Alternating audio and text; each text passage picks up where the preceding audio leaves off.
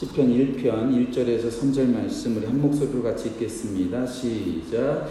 복이 있는 사람은 악인들의 꾀를 따르지 아니하며 죄인들의 길에 서지 아니하며 오만한 자들의 자리에 앉지 아니하고 오직 여호와의 율법을 즐거워하여 그의 율법을 주야로 묵상하는 자도다. 그는 시냇가에 심은 나무가 철을 따라 열매를 맺으며 그 잎사귀가 마르지 아니함 같으니 그가 하는 모든 일이 다 형통하리로다. 아멘. 첫날 말씀드린 것처럼 저는 책을 참 좋아합니다. 목사기 때문에라도 또 책을 항상 끼고 다니고 또 책에 대해서 무슨 신간이 있는가 또 제가 빼놓고 있는 어, 고전 책은 또 뭐가 없는가 요즘 텔레비전에서도 책 읽어주는 남자 뭐 이런 프로그램들이 있고요. 제가 금방 말씀드렸던 팟캐스트에서도 신간을 소개해주고 또 고전을 또 알아듣기 쉽게 읽어주는 그런 프로그램들이 많이 있는데 제가 그런 프로그램이나 그러한 방송들을 자주 보고 또 접하곤 합니다. 그만큼 책을 좋아하는 것이죠. 하지만 여러 가지 책들이 있지만 목사라서 말씀드리는 것일 수도 있겠습니다. 하지만 가장 소중한 책은 성경책이에요. 제가 첫날 말씀드린 것도 말씀드린 것처럼 제가 여러 책을 읽는 것도 이 하나님의 말씀, 성경 말씀을 보다 더 효과적으로 전하고 보다 더 깊게 이해하기 위한 방편이고 그러기 때문에 책을 읽는 것이지 어, 성경책보다 더 사랑하고 성경책보다 더 많이 읽는 거 없습니다. 왜냐하면 성경책만큼 위대한 책이 없기 때문에 그렇죠. 잭 웰치라고 하는 어, 제너럴 일렉트리스라고 하는 그러한 그룹의 CEO였던 사람이 있습니다. 80년대, 90년대까지 아주 선풍적인 인기를 끌었고요. 망해가던 그 회사를 완전히 기사 회생시킨 사람이 잭 웰치입니다. 그런데 이 사람의 별명이 중성자탄이다, 뉴트론이다라는 말이 있었죠. 왜냐하면 수많은 사람들 다 해고시켜버렸거든요. 회사를 살리기 위해서 사람들을 괴롭게 만들었다는 것입니다. 그러면서 그가 기업을 운영하는 방법에 하나의 기치를 내걸었는데 그것이 식스 시그마, 여섯 개 시그마라는 뭐 그런 어, 경제 이론, 뭐 리더십에 대해서 말을 했다라는 것이죠. 그래서 당시에 비즈니스를 하는 사람이나 비즈니스를 연구하거나 소망하는 사람들은요, 이 잭 웰치의 식스 시그마라고 하는 책을 안 읽은 사람이 없고 그 책이 책장에 안 꽂아 있는 사람이 없었다라는 것이죠. 그런데 이제 21세기가 되면서 지금도 그 책을 읽고 있는가? 아니요, 읽지 않습니다. 제 열치가 잊혀지고 있고요. 그 식스 시그마를 지금도 읽는 사람 없고요. 어떤 학자들은 그 식스 시그마의 그 책을 쓰레기통에 갖다 버려야 된다. 시대에 맞지 않는다. 라고까지 말하고 있다는 것이죠. 제가 제결치를 제가 비난하고자 하는 것이 아니라 세상의 모든 이론과 그들이 말하는 학문들은 시대를 타고 있고요. 그 유행에 떨어지면 다 버려지고 없어지는 것입니다. 영원한 것이 없다는 것이죠. 하지만 하나님의 말씀만큼은 우리의 시간을 초월해서 영혼을 책임지고 있는 말씀이라는 것이죠. 인류가 시작되기 전 태초부터 또 앞으로 영원까지 책임지고 있는 이 말씀. 무엇보다도 이 말씀을 통해서 사람이 변화되어지고 인생 너머의 인생까지 변화시키는 것이 바로 이 성경 말씀이라고 한다면 이 성경 말씀보다 중요한 게 어디 있을까요? 우리 가운데 가장 큰 보화가 바로 이 성경 말씀이 아닐까요? 제가 내일 설교 시간에도 말씀드리겠지만 우리 가운데 보화가 주어졌는데 그 보화의 그 보물함을 열지 않는다면 그것만큼 불행한 게 어디 있겠어요? 그것만큼 어리석은 게 어디 있겠어요? 우리 가운데 보물이 주어졌다면 이 보물을 펼치고 이 보물을 읽고 듣고 연구하고 암송하고 묵상하는 것 그래서 저는 이 말씀을 붙잡는 거라고 생각해요. 붙잡는 거. 제가 오늘 교환에 여러분 그림으로 표현하고 있죠. 다섯 손가락입니다. 읽고, 듣고, 연구하고, 암송하고, 묵상하는 것. 우리 모두는 읽고 듣고는 하고 있는 것 같아요. 읽고 듣고. 이렇게 두, 두 손가락 잡으면 어떻게 되죠? 바로 사탄이 오면 바로, 바로 뺏기는 것입니다. 바로 뺏기는 것이죠. 그래서 이 다섯 손가락으로 이 하나님의 말씀을 온전히 grab, hold, 붙잡을 때 아무리 뺏기지 않는 것이죠. 뺏기지 않는 거예요. 그러니까 여러분들이 나는 뭐 읽기만 할래. 난 듣기만 할래. 읽는 거 듣는 것도 제대로 못할 때도 많이 있잖아요. 하지만 읽고 듣고 연구하고 암송하고 묵상하는 이 다섯 방법, 다섯 손가락으로 꽉 잡으면 절대 놓치지 않는 것이에요. 지난 1월 1일 날 제 아내와 제 아이들과 함께 이제, 이제 아침밥을 먹으러 나갔는데 1월 1일도 옷가게가 열었더라고요. 그래서 그냥 애들하고 쭉 돌았는데 어떤 어, 옷가게 들어갔더니 이런 장갑을 판매하는 거예요. 이런 장갑. 보셨어요? 요즘 이제 다 장갑을 하면 이제 스마트폰도 해야 되니까 그래서 이렇게 어, 장갑을 끼면 여기가 이렇게 딱 나오니까 얼마나 편리해요. 아, 정말 편리하더라고요. 뭐 이렇게 책을 읽을 수도 있고 또 스마트폰도 할 수 있고 야 이게 진짜 잘 샀다. 이게 또 또 산불이에요, 산불. 어, 너무 싸다. 좋다고 제가 이걸 끼고 다니는데 제가 처음 껴서 그런지 모르겠지만은요. 이걸 끼고 다니니까 이 손가락이 진짜 시려운 거예요. 다닐 때는 별로 안 그랬는데 여기가 너무나 차가운 거예요. 여기가 차가우니까 몸 전체가 차갑다는 느낌이 들어오더라고요. 아, 또 제가 또 직업, 직업병이 발동하잖아요. 이거구나. 이쪽만 따뜻하면 안 되구나. 한쪽만 붙잡으면 안 되는구나. 한쪽이 비게 되면 그쪽 때문에 몸 전체가 차갑게 되는구나. 여러분들 몸이 아프다고 말할 때 우리 몸 전체가 다 아픈가요? 몸 전체가 아프지 않아요.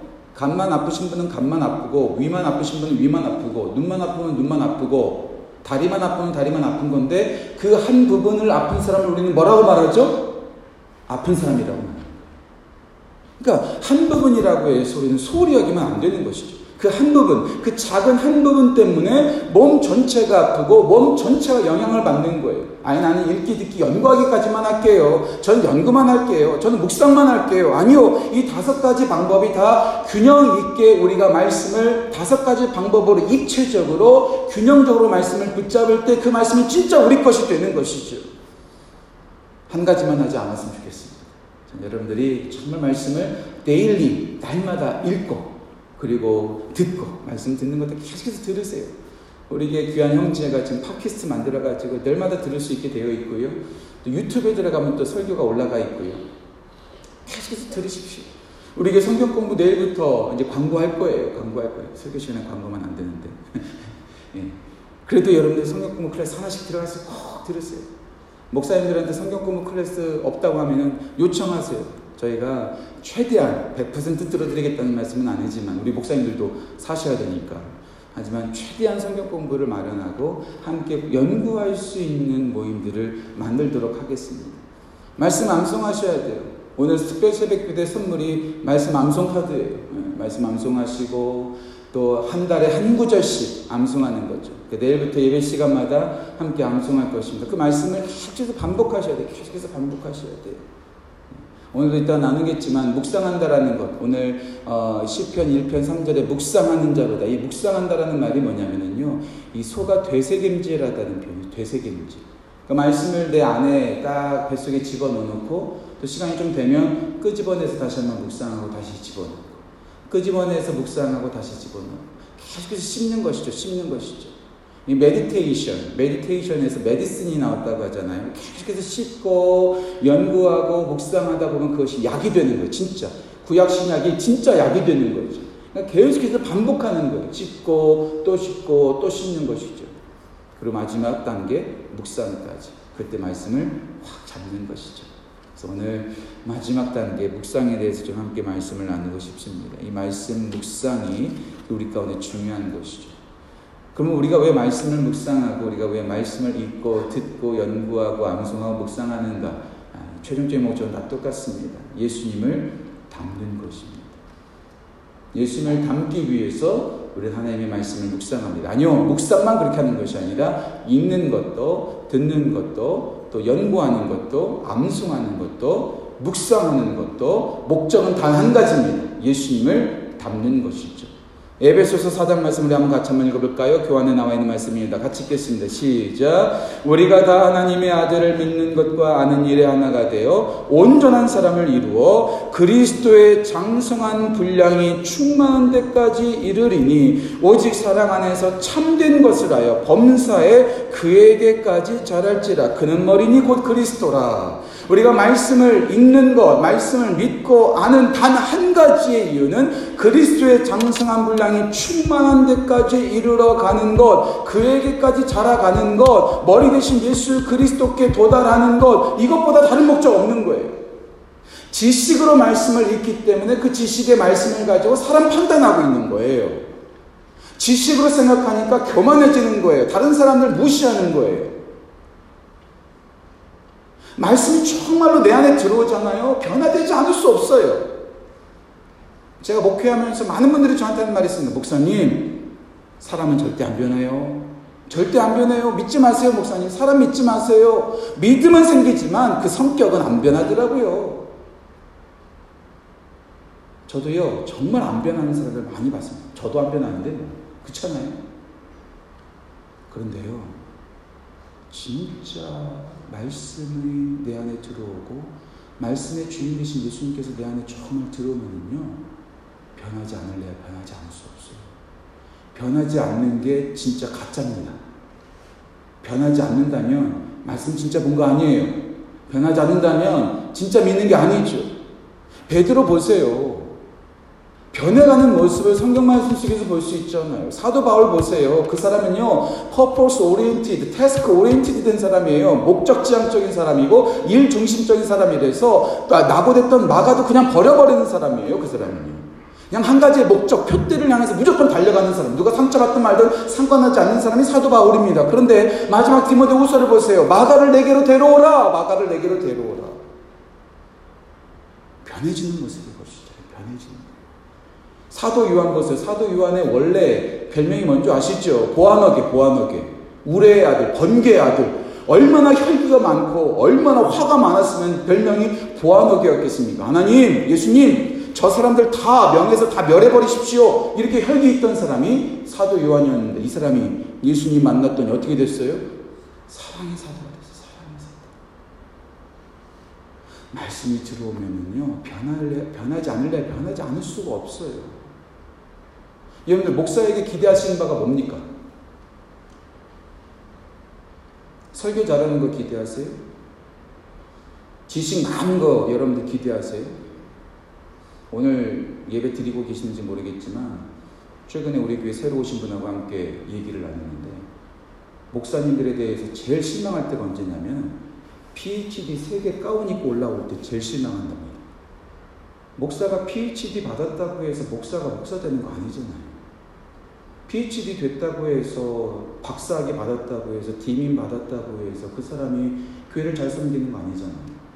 목사의 목사됨은 학위로 결정되는 게 아닙니다. 목사의 목사됨은 말 잘하느냐 이걸로 결정되는 거 아니죠.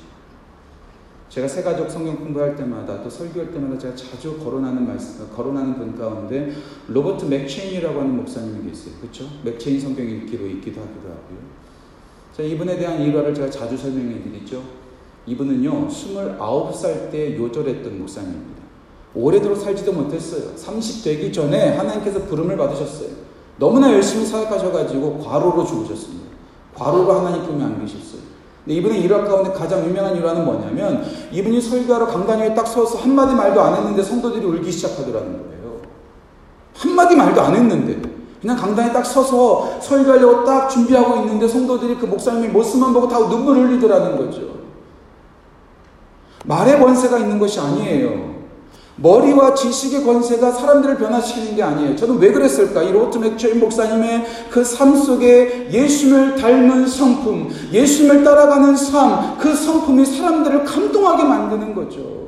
목사의 목사됨, 그리스도인의 그리스도인됨이 가장 중요한 것은 우리가 말씀으로 채워져서 그 말씀을 따라 예수님을 닮아가는 것, 이거보다 더 중요한 거 없어요. 제가 오늘 교환에 소개하고 있죠. 로버트 맥체 목사님께서 이렇게 말씀하시는 거예요. 예수 그리스도를 닮아가는 재능보다 더 귀한 것은 없다. 자신을 한 번 바라보면 예수님을 열 번 바라봐라. 이렇게 책에서 기록하고 있어요. 우리가 말씀을 왜 묵상합니까? 우리가 왜 말씀을 듣고 읽고 연구하고 왜 암송합니까? 예수님을 닮아가기 위한 거예요. 김 집사보다 이 집사보다 내가 더 똑똑해서 내가 더 인정받고 내가 목사의 설교를 잘 비평해서 내가 잘 야당 역할을 해서 목사를 어떻게 하면 목사답게 만들어갈지를 위해서 내가 목사 연구를 말씀 묵상하는 것이 아니라 내가 예수님 닮고 내가 예수님처럼 말하고 내가 예수님처럼 생각하고 내가 예수님처럼 행동하고 내가 예수님처럼 섬기고 내가 예수님처럼 희생하기 위해서 예수님 닮기 위해서 성경 말씀이 있는 거죠. 그렇지 않는다면 잊지 마세요. 제발 잊지 마세요. 제발 성경 연구하지 마세요, 제발. 이렇게 하지 않으면 여러 죽입니다. 여러 힘들게 만듭니다. 읽고 듣고 연구하고 암송하고 묵상하는 가장 절대적인 이유. 예수님 닮는 거예요. 예수님. 처럼 살아가는 거예요. 이게 아니니까 말씀 갖고 싸우고 있고, 말씀 갖고 티격태격하고 있고, 말씀 갖고 비판하고 있고, 말씀 갖고 자랑하고 있는.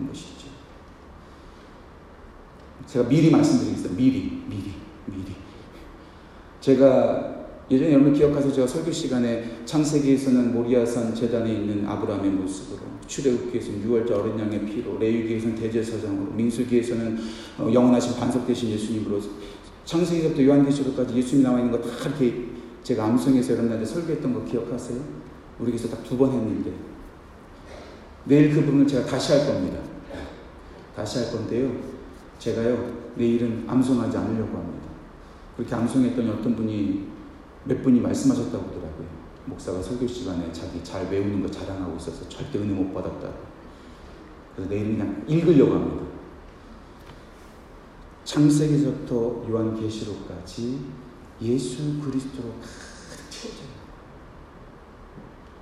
이걸 아셔야 한 가지의 말씀도 버릴 게 없습니다. 이 말씀 속에서 예수 그리스도를 만나는 것 이것보다 중요한 거 없어요. 아, 이제 절반 남았는데 큰일 났다. 빨리 끝나야겠다. 네, 말씀 묵상의 목적은 예수님을 닮는 것. 자, 그럼 어떻게 말씀을 묵상하는가? 제가 오늘 열 가지의 방법을, 열 가지의 프로세스 과정을 제가 설명하고 있습니다. 1번부터 4번까지는 준비하는 것이고요. 5번부터 8번까지는 말씀 묵상하는 것이고요. 8번, 9번부터 10번은 이제 말씀 묵상 이후의 모습입니다. 다시 말씀드릴게요. 시간이 없어서. 1, 1번부터 4번까지는 준비하는 과정. 5번부터 8번까지는 말씀 묵상을 직접 하는 과정. 9번과 10번은 말씀 묵상 다음 단계입니다. 이건 내가 제가 나중에 다시 좀 한 번 더 강의를 한번 해야 될 필요성이 있습니다. 1번부터 4번은 준비 기간입니다. 뭘 준비해야 되죠? 시간, 장소, 도구, 마음. 다시 말씀드릴게요. 시간, 장소, 도구, 마음. 이 네 가지가 딱 준비되어져야 돼요. 시간, 조용한 시간. 약속된 시간. 일정하고 규칙적인 시간. 여러분 시간 만들어서 하지 마십시오. 아니, 시간 되는 대로 하지 마십시오. 시간 만들어서 하셔야 돼요. 시간 만들어서. 약속된 시간. 하나님과 데이트하는 거예요. 시간 되면 말씀 묵상 해 드리고, 시간 없으면 말씀 못하고. 아니요. 딱 시간을 정하세요. 너무나 바쁘세요? 그러면은 지하철 안에서, 운전하는 기간에, 아니면 딱 직장에 나와서 딱 앉아있는 그 순간, 아이들 다 학교 보내고 나서 그 시간, 아침에 일어나자마자 한 10분. 근데 다시 말씀, 이거, 이거부터 먼저 말씀, 말씀드릴게요. 말씀 묵상은 성경 공부 아닙니다. 연구하기는 따로 있어요. 근데 말씀 묵상을 연구하는 것처럼 한 시간 동안 하시는 분들이 있어요. 이거는 제가 좋아하지 않습니다. 제가, 어, recommend 하지 않습니다. 말씀 묵상은 제 정확한, 제가 생각할 때는 한 15분에서 20분 정도가 제일 적당한데, 10분도 괜찮아요. 1시간 이상 넘어가는 것은 연구입니다. 그건 묵상이 아니죠. 그러니까 여러분들 허리도 시간 빼놓으실 필요 없어요. 아침에 일어나자마자 한 15분 정도, 20분 정도 침대 맡에서 하는 거. 잠자기 전에 하셔도 됩니다. 너무나 바쁘면 잠자기 전에 하시는 거죠. 그러니까 일정한 시간, 약속된 시간과 약속된 장소에서 하나님과 데이트하는 거, 하나님과 데이트하는 거예요. 하나님과 만나는 것이죠. 시간과 장소 참 중요합니다. 도구도 중요해요, 도구도. 성경 말씀이 꼭 필요하죠. 아니면 매일 성경 교재 여러분들 나눠주고 또 교회에서 판매하죠. 그 하나씩 구입하셔야 돼요. 구입하셔야 돼요. 구입하지 않고 잘 안 하더라고요. 구입하셔야 되죠. 필기 도구도 필요하죠. 하나님께서 나 이건 무슨 말씀을 하시는가. 줄칠 수도 있고, 하이라이트 할 수도 있고, 내가 그 느낀 것들을 제가 기록할 수도 있고, 그러니까 성경책과 아니면 교재나 필기 도구가 필요합니다. 자, 다시 뭐요? 네, 시간이 필요하고. 장소가 필요하고 그다음에 도구가 필요합니다. 근데 무엇보다도 필요한 것이 마음이죠, 마음. 분주함을 내려놓는 거예요. 그리고 하나님의 임재를 구하는 것입니다. 그리고 성령님의 도움을 요청하는 거예요. 내 눈과 내 지식으로 성경 말씀 읽는 것이 아니라 하나님 성령님의 조명이라고 하죠. 일루미네이트 계속해서 조명, 조, 이렇게 조명, 빛을 비춰주시는 거예요. 내 눈과 내 생각과 내 지성으로 말씀을 판단하고 깨닫는 것이 아니라 성령님께서 깨닫게 하시는 거거든요. 그러니까 마음을 분주함을 내려놓고 명상하는 거 아닙니다. 기, 기를, 기, 기, 기 운동하는 거 아니에요. 분주함을 내려놓고 하나님 오늘 이 자리에 임재해 주십시오. 제가 약속된 시간, 약속된 장소에 주의 말씀을 듣기 위하여 내가 이 자리에 왔습니다. 주님, 이 자리에 임재해 주세요. 그곳이 운전석이든 지하철 안이든 아이들이 뛰노는 부엌이든 어디든 간에 하나님 이 자리에 임재해 주십시오. 그리고 성령님 내 안에 오셔서 내 눈과 내 지성으로 말씀을 판단하고 깨닫지 않고 성령님의 조명하심으로 깨닫게 해 주십시오. 여기서 끝납니다. 이것을 어떻게 하느냐에 따라서 말씀 묵상의 성패가 좌우됩니다. 그래서 제가 이번 11월 달에 초청한, 저희가 초청하는 유진수 목사님은 QT 세미나를 할 때마다 여기가 제일 중요하다고 말합니다. 준비, 준비, 준비되는 이 과정이 제일 중요하다는 거예요. 여기서 실패하면 나머지 없어요. 준비가 잘 안, 안 됐는데 읽어봤자 무슨 소용이 있겠고 질문해봤자 무슨 소용이 있겠냐는 거죠. 운동하시는 분들 뭐가 제일 중요해요? 워밍업이 중요하듯이. 워밍업 하는 시간. 이 시간 참 중요해요. 약속된 시간과 장소, 도구 다 준비해놓고 분주함을 내놓고 하나님을 초청하고 성령님의 조명하심으로 성경 말씀을 읽어가는 이 준비 기간, 이 준비하는 기도에서 모든 게 결정되는 거예요. 여기에서 어떤 자세로 내가 성경 묵상을 대하느냐에 따라서 다음이 다 결정되는 거예요. 아, 빨리 빨리 빨리 빨리 빨리. 네, 어디 어디. 어, 네. 이번은요 하나도 안 들어옵니다. 준비 기간을 잘 하는 거죠. 그럼 어떻게 이제 묵상하는가? 5번부터 8번까지입니다. 첫 번째 읽어야 돼요. 읽어야 되죠. 시작. 읽으면서 관찰하기. 읽으면서 관찰하기. 여러분들한테 말씀드릴게요. 세 번 정도 본문을 읽는 것을 여러분들한테 추천합니다. 세 번 정도. 정말 바쁘다. 정말 시간이 없다. 그래서 세 번 정도는 읽으셔야 돼요. 첫 번째, 눈으로 읽으세요. 눈으로. 쭉 그냥 눈으로 쭉 읽는 거예요. 오늘 무슨 말씀인가? 두 번째, 소리 내서 읽으십시오. 복 있는 사람은 악인들의 꾀를 따르지 아니하고 죄인의 길에 서지 아니하고 제가 입으로 말하면서 내 귀로 듣는 거거든요. 먼저 눈으로 읽고 입으로 말하면서 내 귀로 들어오는 거예요. 자, 눈으로 한번 읽었어요. 소리 내서 읽었어요. 마지막 세 번째, 한 번 더 마음으로 천천히 읽는 마음으로. 그때 웅얼웅얼 될 수도 있겠고 눈으로 한 번 읽고, 입으로 한 번 읽고, 마음으로 읽고, 세 번 정도. 이보다 더 읽으셔도 됩니다. 다섯 번, 여섯 번 정도 읽어도 뭐 10분 넘어가지 않으니까. 이 본문을 잘 관찰하셔야 근데 관찰하시면서 읽을 때에 6번으로 가죠. 묵상하며 질문하기. 네 번, 다섯 번, 여섯 번 읽으실 때도 있는데 그 읽으면서 제가 옆에다가 따로, 따로 사이드로 제가 교환에 준비해놨죠. 여섯 가지의 질문을 하시, 일곱 가지의 질문을 하시면서 읽으시면 좋아요. 제가 그대로 보기 처음에 하나님에 대해 새롭게 알게 된 지식은 무엇인가? 여러분들 말씀 묵상 왜, 왜 하세요? 하나님 만나기 위한 거예요. Who is God? 하나님이 누구신가? 이 본문에서 나에게 말씀하신 하나님은 누구신가? 아, 복 있는 사람들은 악인에게, 아, 하나님은 복을 주시는 분이시구나. 어, 하나님은 시내가와 같은 분이어서 나한테 좋은 영양분을 공급해 주시는 분이구나. 하나님이 누구신가를 이렇게 거기서 발견하는 거죠. 아, 하나님은 악인을 안 좋아하시는구나. 하나님은 교만한 자를 싫어하시는구나. 아, 하나님은 우리가 복된 삶을 살기를 원하시는 분이시구나. 내가 누군지를 발견하는 것이 아니라 하나님이 그 본문에서 누구신지를 발견하는 거예요. 태초에 하나님의 천지를 창조하시니라. 1장 1절 우리가 1월 1일날 묵상했던 말씀이 아, 하나님은 모든 것을 창조하시는 분이구나. 내 삶에도 창조를 지금도 행하시겠구나. 하나님을 발견하는 거죠. 두 번째는요, 새롭게 발견한 진리. 아, 오늘 무슨 진리가, 아, 나무는 시냇가에 있어야지 푸르르구나. 이 진리를 발견하는 거죠, 진리를. 세 번째, 내가 따라할 모범은 어떤 사람인가? 그러니까 하나님도 아니고 다른 것이 아니라 성경 속에 또 여러 가지 인물들이 나오니까 누구를 따라가야 될까? 누구? 나는 어떻게 복된 사람을 따라갈 수 있을까? 아, 복된 사람들은 사람 쫓아가지 않고 말씀 쫓아가는 사람이구나. 사람 쫓아가다 망하거든요. 수근수근되고 아 이렇대 저렇대 사람 말에 귀 기울인 사람이 아니라 우리는 말씀 따라가는 복된 사람의 모범을 따라가야 되겠구나.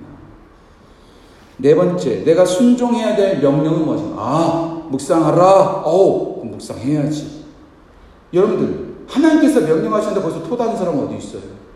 군대에서 상급자가 명령해도 토달면 안 되잖아요.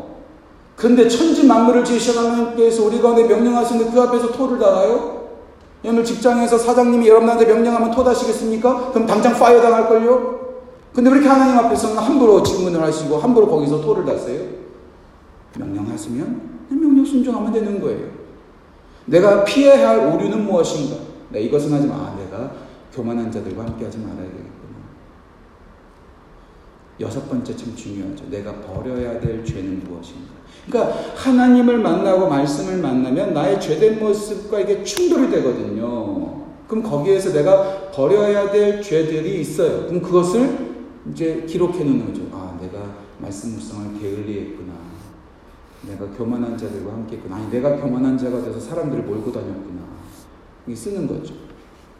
마지막 내가 간구해야 될 약속은 어떤 것이 하나님, 시냇가에 심은 나무가 시절을 쫓아 과실을 맺으며 그 잎사이에 마르지 아니함 같으니라고 말씀하셨으니 하나님 그 약속 말씀 붙잡겠습니다. 2020년 안에 제가 푸르름을 유지할 수 있는 풍성한 복된 자 되게 해 주십시오. 그 약속을 여러분들 기록해 놓는 거죠. 기록해 놓는 거죠. 이 일곱 가지 질문은요. 그래서 성경 말씀 묵상하시는 분은요. 성경 말씀 묵상할 때마다 이것을 이렇게 오려놓고 이걸 어디다 기록해놓고 옆에다 이렇게 딱 보면 옆에다 보면서 말씀을 읽으시는 분들도 있어요. 이 질문을 잊어버리지 않으려고. 그리고 이 질문에 따라서 기록하고 어, 큐티 일기를 쓰는 제 친구 목사가 있습니다. 이 말씀에 따라서 그대로 하는 거예요. 그대로 하는 거죠. 자, 읽고 그 다음에 이제 적용하는 거죠. 적용. 아, 시간 너무 오버돼서 죄송합니다. 오늘 마지막 날이니까 좀 이해해 주세요. 네, 저도 다음 또 목자 말장 모임이 있어서 저도 급합니다. 어, 적용할 때는 세 가지를 기억하세요. 뚜리 P. 다 P로 시작해요. 첫 번째, personal. 개인적으로 적용하십시오. 부인에게 적용하지 마세요. 남편에게 적용하지 마세요. 자녀들에게 적용하지 마세요.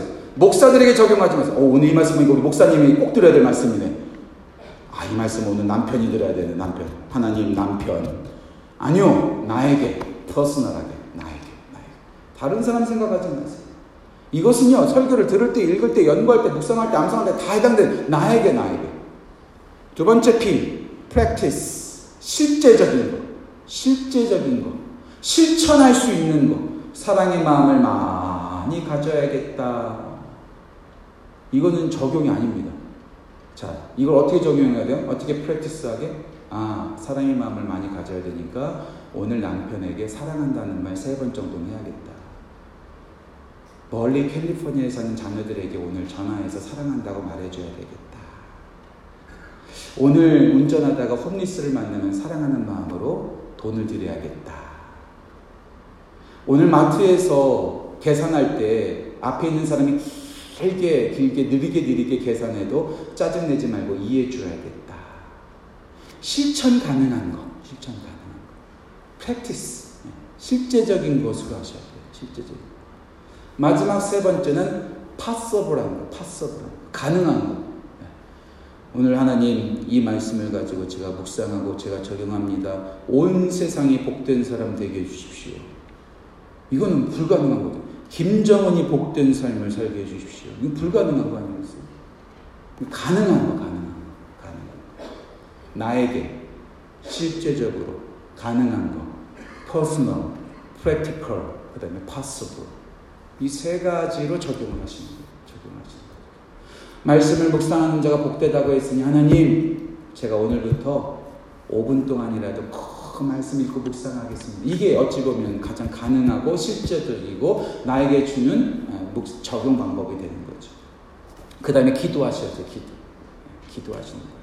하나님 이 말씀 따라서 기도합니다. 하나님 이렇게 해주십시오.